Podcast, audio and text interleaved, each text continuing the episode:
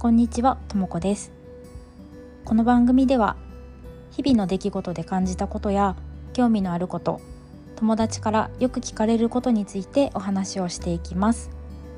エピソード1からだんだんと喋りもスムーズになってくるかと思いますので1話聞いて下手くそやなと思っても懲りずに最新話も聞いていただけると幸いです。感想やご意見はプロフィールのリンクからインスタグラムの DM へお願いいたします。リスナーの皆さんのお言葉がいつも学びとなっています。ありがとうございます。それでは引き続きともこずガーデンをお楽しみください。